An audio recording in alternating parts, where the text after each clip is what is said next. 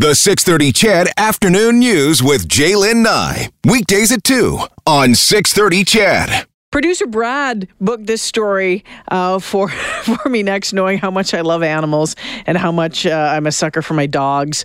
Uh, you know, puppy dog eyes. You know exactly what I'm talking about when I say puppy dog eyes. Uh, raised eyebrow, those big eyes, that tilted head that we all go, oh, so cute. Uh, it's one of the way, uh, one of the many ways dogs get what they want from humans. And there's been new research done that shows puppy eyes are no accident. They have been a survival me- mechanism that allows them to better communicate with humans. Dr. Anne Burrows is a professor and one of the co-authors of the study. Dr. Burrows joins us now. Hi, Dr. Burrows. Hi, how are you? Good. And can you tell me what the name of the university is that you're at? Sure, I'm at Duquesne University in Pittsburgh. Duquesne. I wasn't sure how to say that. Thank you so much. Um, okay, Dr. Burrows, so why did you start looking at this? Well, I'm an anthropologist by training, so we think that primates are the center of the universe. but then we got to thinking about if we really want to understand human evolution, we need to think about dog evolution because humans wouldn't be who we are without the dogs. So that turned our attention to taking a look at dogs and then wolves. So uh, with the dogs and the wolves, and if you if you look back in history, when did when did humans start keeping dogs as pets?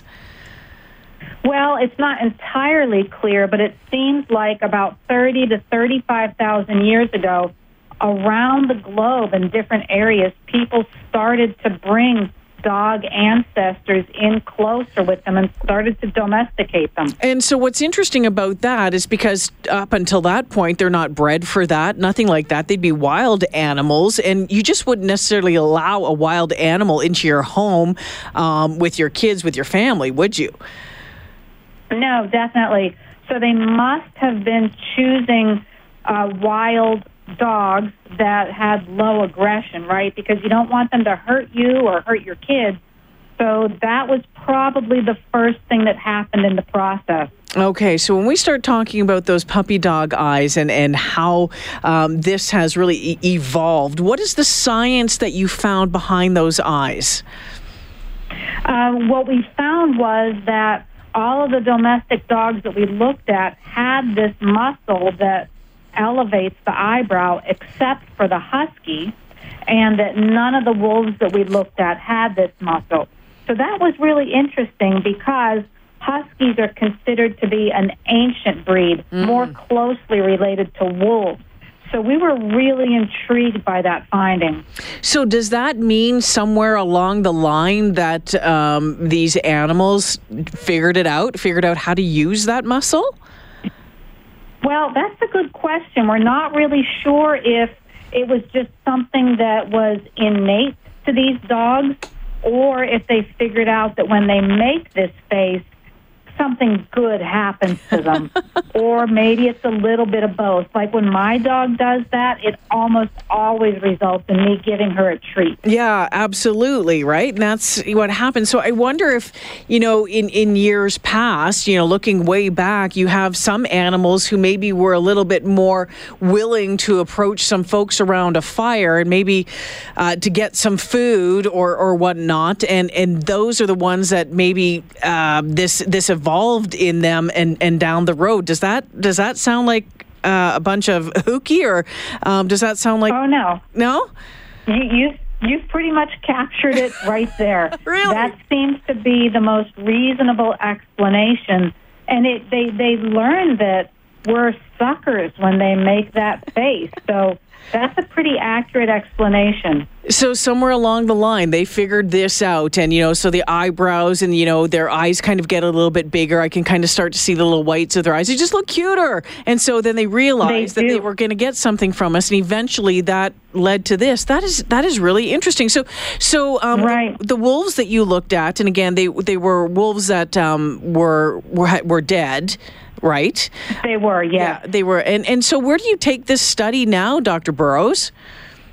Well, that's a good question. Um, this was just the first phase. What we want to do now is get a bigger sample size of dogs, dog breeds, and see if all of the ancient dog breeds lack this muscle. Hmm. We also want to take a look at other wild dogs like foxes and coyotes to see what they look like. And then we want to take a look at the microanatomy of these muscles and see exactly how they function in dogs versus wolves.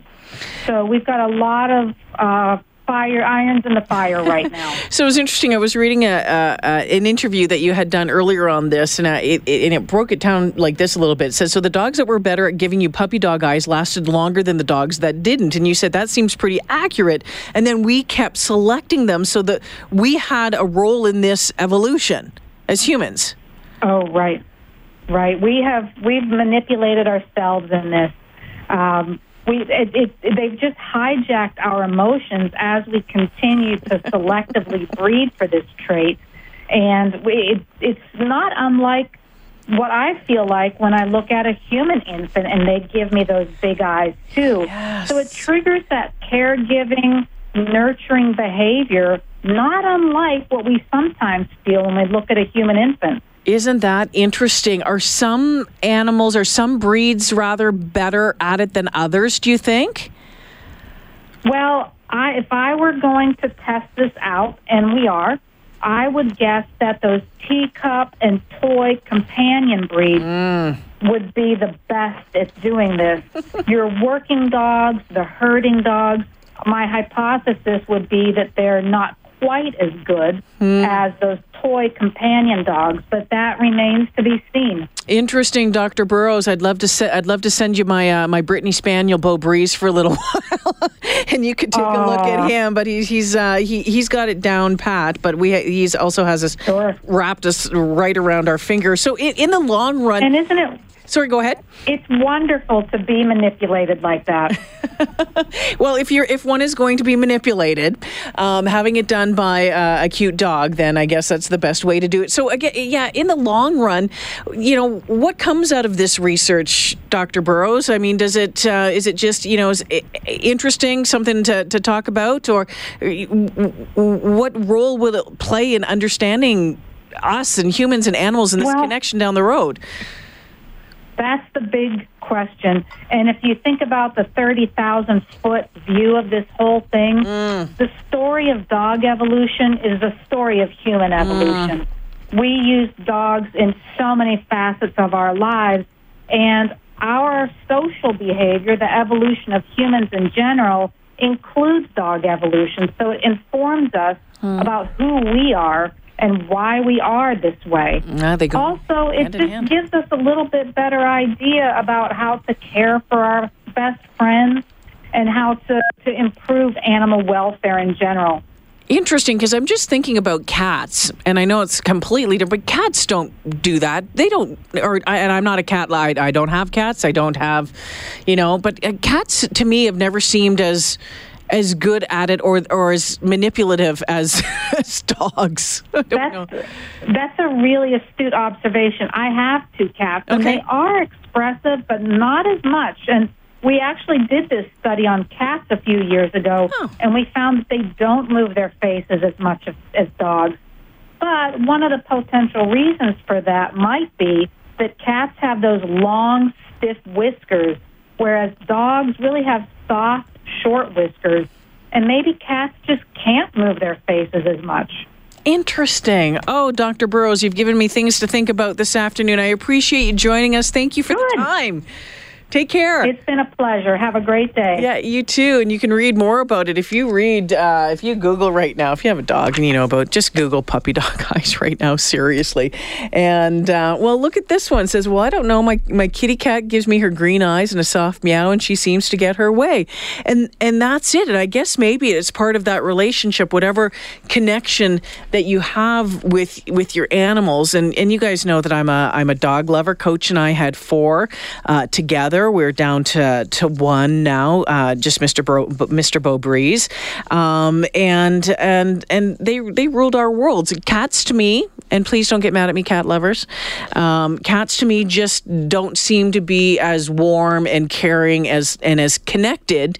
Um, as as dogs and i think cats have a lot more attitude and we didn't need any more attitude in our house to be honest with you um, but yeah everyone has a different and then you see people Uh, and I, they're out there. The folks who are out there who have snakes as pets, who have, I don't know, hamsters and gerbils as pets. And, and I don't know, I, I've not ever seen a cuddly hamster or gerbil or a cuddly snake.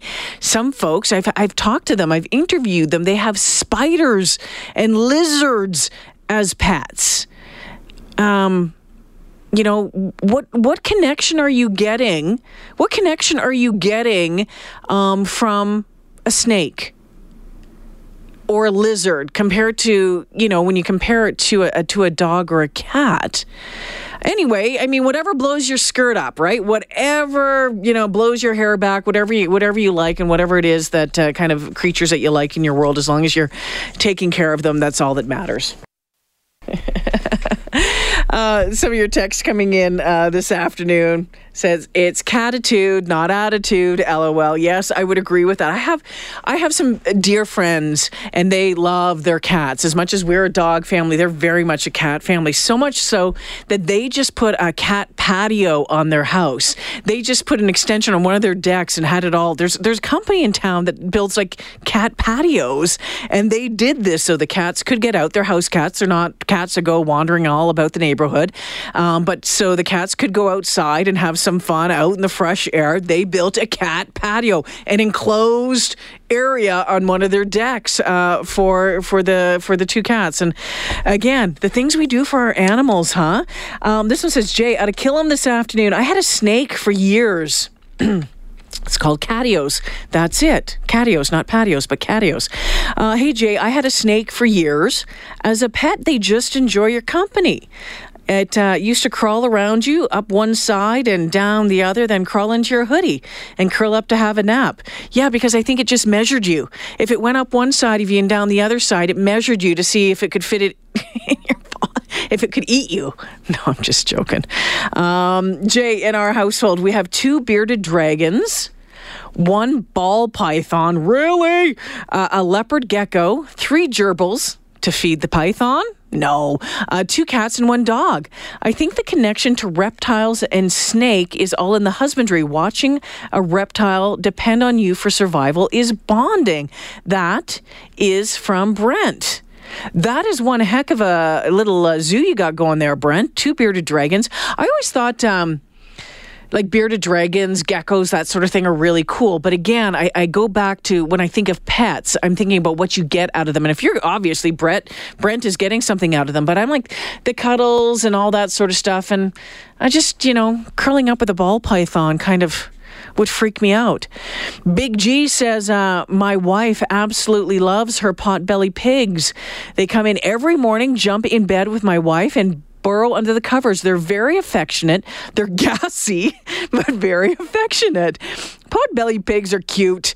I've always had, uh, I, I like uh, well, I like animals, just you know, uh, in general. But I've always had a thing for for pig. I think piglets are really really cute, and I've always loved cows. Um, when I was growing up uh, down in southern Ontario, southeastern Ontario, so for a while we lived in a place called Belleville, Ontario. Friends of ours lived in Madoc, and they had a big dairy farm out there, and we'd go spend days out at the farm and just going in and learned how to milk the cow. And again, so this is we're talking how old am I? Okay, so we're talking 38 years ago, um, and I know technology has changed. And we would actually have dinner at the place, and they'd be like, "Okay, we need some, we need some milk for dinner." And you'd go down and you'd milk a cow, and you'd bring it back up, and that, you know, in a in a carafe, in a jug, and that would be the the milk that you'd have at dinner time. It was it was cool. It was the McCoys down in Madoc, great family, still family friends. Um, very I have a very cute cuddly dog. They're very very be- the the very very best. And and and someone wants to know, Brent, about what your house smells like with that zoo. That's from Danny. Um, but I'm thinking I probably know worse than what some cat houses smell like or what some dog houses smell like. They'd all be in in their cages and in in their in their uh, whatever. Uh, what do you call them? Tanks. So it's probably better than what most dog houses smell like. Um, Okay. And then I'll get back to you guys about wanting to know about that event coming up. But yeah, interesting. Interesting what we keep as companions, isn't it? Um, potbelly pigs. A friend of mine downstairs her sister used to have a pot-bellied pig and would come in and had diaper on because it would just poo wherever it wanted. Um, but yeah, I've heard great things about pot-bellied pigs. I'll stick with the dogs, although I would like a goat. I've always wanted a goat.